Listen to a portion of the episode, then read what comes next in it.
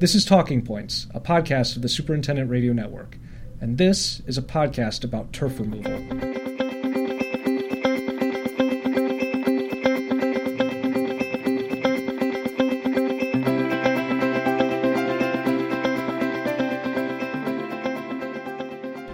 I'm your host, Kyle Brown.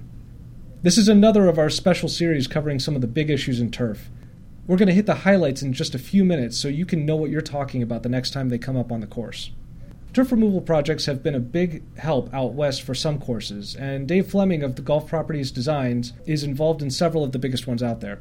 Welcome to the show, Dave. So, when one of your members or someone on the course brings up turf removal, what are some of the most important points that a superintendent needs to be able to talk about? The golf course industry right now is, is kind of suffering from the down economy and so forth, and the turf removal is going to impact the expense side of that formula. So what, what is the gain for your country club? In many cases, I've removed from 20 to 40 acres of turf out of the golf course, and that takes, oh, it, it takes that same amount of, of turf out of maintenance, which is a very, very good point to make that it's a win-win for the golf courses in California because they actually uh, get paid to take out the turf.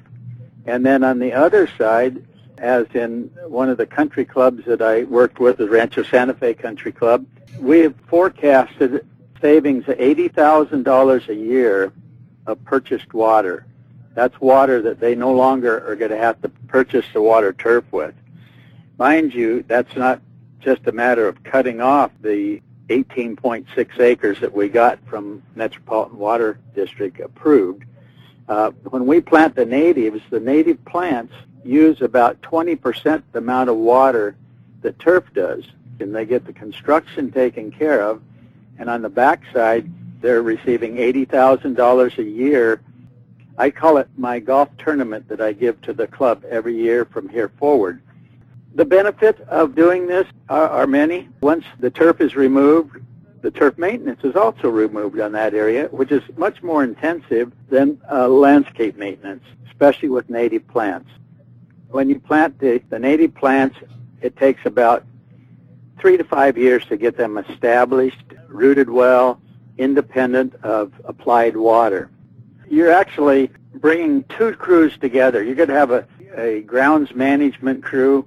Uh, look at Augusta National. They have a turf superintendent and they've got a a rough and natural plant uh, superintendent. There's two crews. Uh, the intensity of managing greens and tees and, and pristine fairways is much more labor intensive than managing landscape plants, native plants.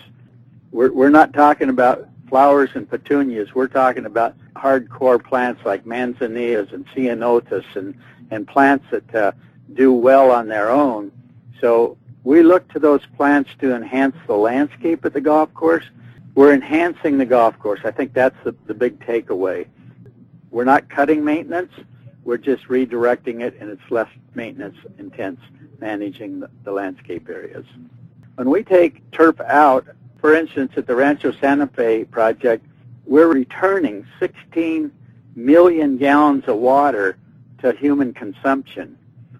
Now the trick, and, and for, for superintendents that are thinking about this, you have to analyze the turf that you're taking out. For instance, I take out turf that's around and behind the tees because nobody typically plays those areas. Doesn't matter. It could be a very dense landscape that is beautiful and, and so forth. And then when you get to the hitting areas out in the fairways, we thin out the, the landscaping to big spacing between plants. Uh, it's similar to what you'd see in the desert golf, where you have a, a little tabletop tee, and then you have natural plants surrounding you, and then you get to the fairway, and the fairways open up. We want the fairways to be wide enough to take the average golfer. The last thing that you want to do is make golf more difficult and chase golfers away from the game. You want to make it easy.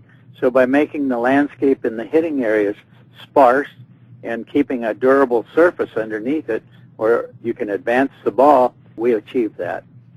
I don't care how you cut it, brown isn't beautiful, green's beautiful.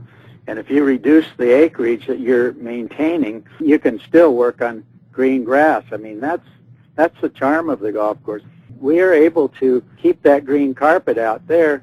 We do a lot of things to make sure our water systems are highly efficient and uniform spacing and pumps are performing at their capacity, high efficiency capacity. So it, it, it's more than just taking turf out. It's managing the irrigation system, managing the areas that's in play and in vision. Exactly, exactly. Some of the big reasons to look at turf removal are, are because it is uh, the responsible thing to do in the face of water shortages.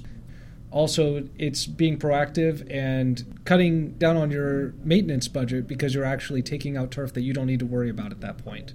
And additionally, you'll have some native plants to show off as well. The people just love it. I mean, it's like going to the botanical garden and playing golf right through it. so I uh, I really appreciate your help with this today, Dave. Uh, thank you so much. Well, you know, I was the superintendent, and I know what they're up against, and anything I can do to help them, I'm I'm sure glad to do so. You've been listening to the Superintendent Radio Network, the podcast of Golf Course Industry Magazine, a production of GIE Media Inc. I've been your host and producer, Kyle Brown. You can find all of our podcasts on iTunes or the SRN page on golfcourseindustry.com. Talk to us at srn at gie.net or at GCI Magazine on Twitter. Thanks for listening.